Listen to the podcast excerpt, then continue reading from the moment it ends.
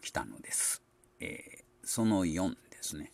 えー、今までこれ、えー、100文字 SF を読みながらごちゃごちゃいろいろ言ったりしてきたんですが、一応あの朗読だけのやつもあの作ろうと思いまして、えー、これはそうします、えー、ページ5からページ12までを、えー、続けて読みますでは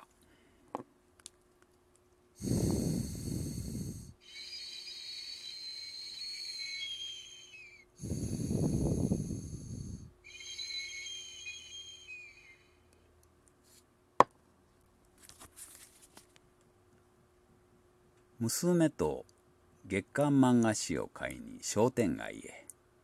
もう売り切れてるかも、と心配そうな娘に私は笑って、大丈夫。いざとなったら昨日の商店街へ買いに行こう。すると、すっかり成長した娘の声が、ああ、昔よくそんなこと言ってたね。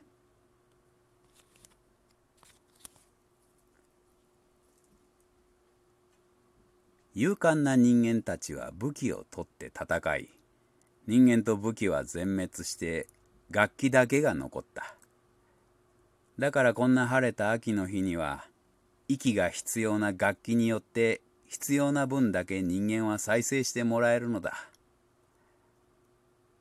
まあ一つのハッピーエンドではある。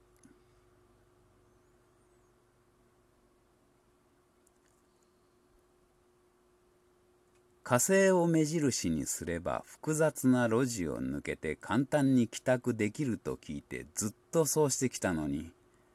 火星だとばかり思っていたあの赤い星が火星ではなかったことを知りここが私の家ではなかったことも分かって今さら困る。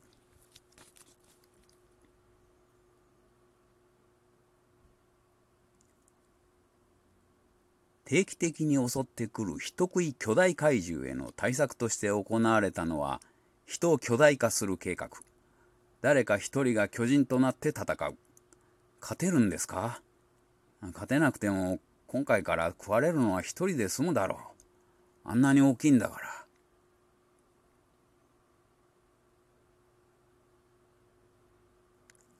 洗濯機が次々に空へ舞い上がる。脱水槽を回転させる力をすべて飛行に向けたのだ。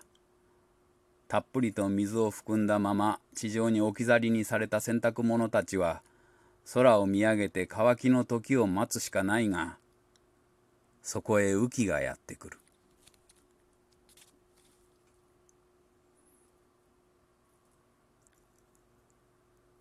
千年ほど前この坂の下は海で風の強い日にはここまで波のしぶきが届いたものだ。隣で亀が言う。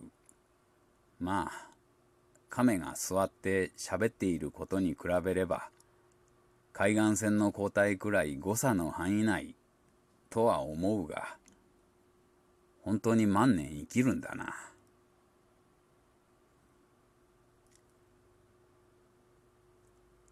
滑り台として使う斜面を得るため山を作ろうとしたのです。しかしこの世界には上限があることが分かったので掘り下げてみました。でもそちらにも限界があるようですね。次は重力の操作による方法を試みます。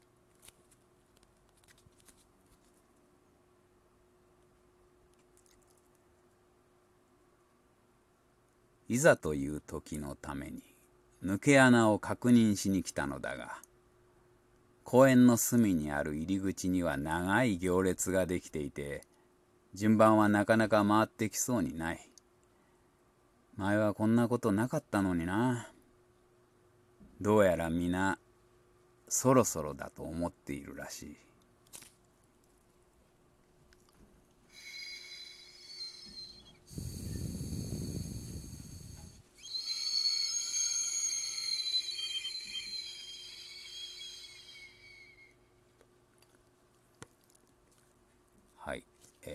ページ5からページ12でした。1冊買えば朗読自由。ほぼ100文字 SF です。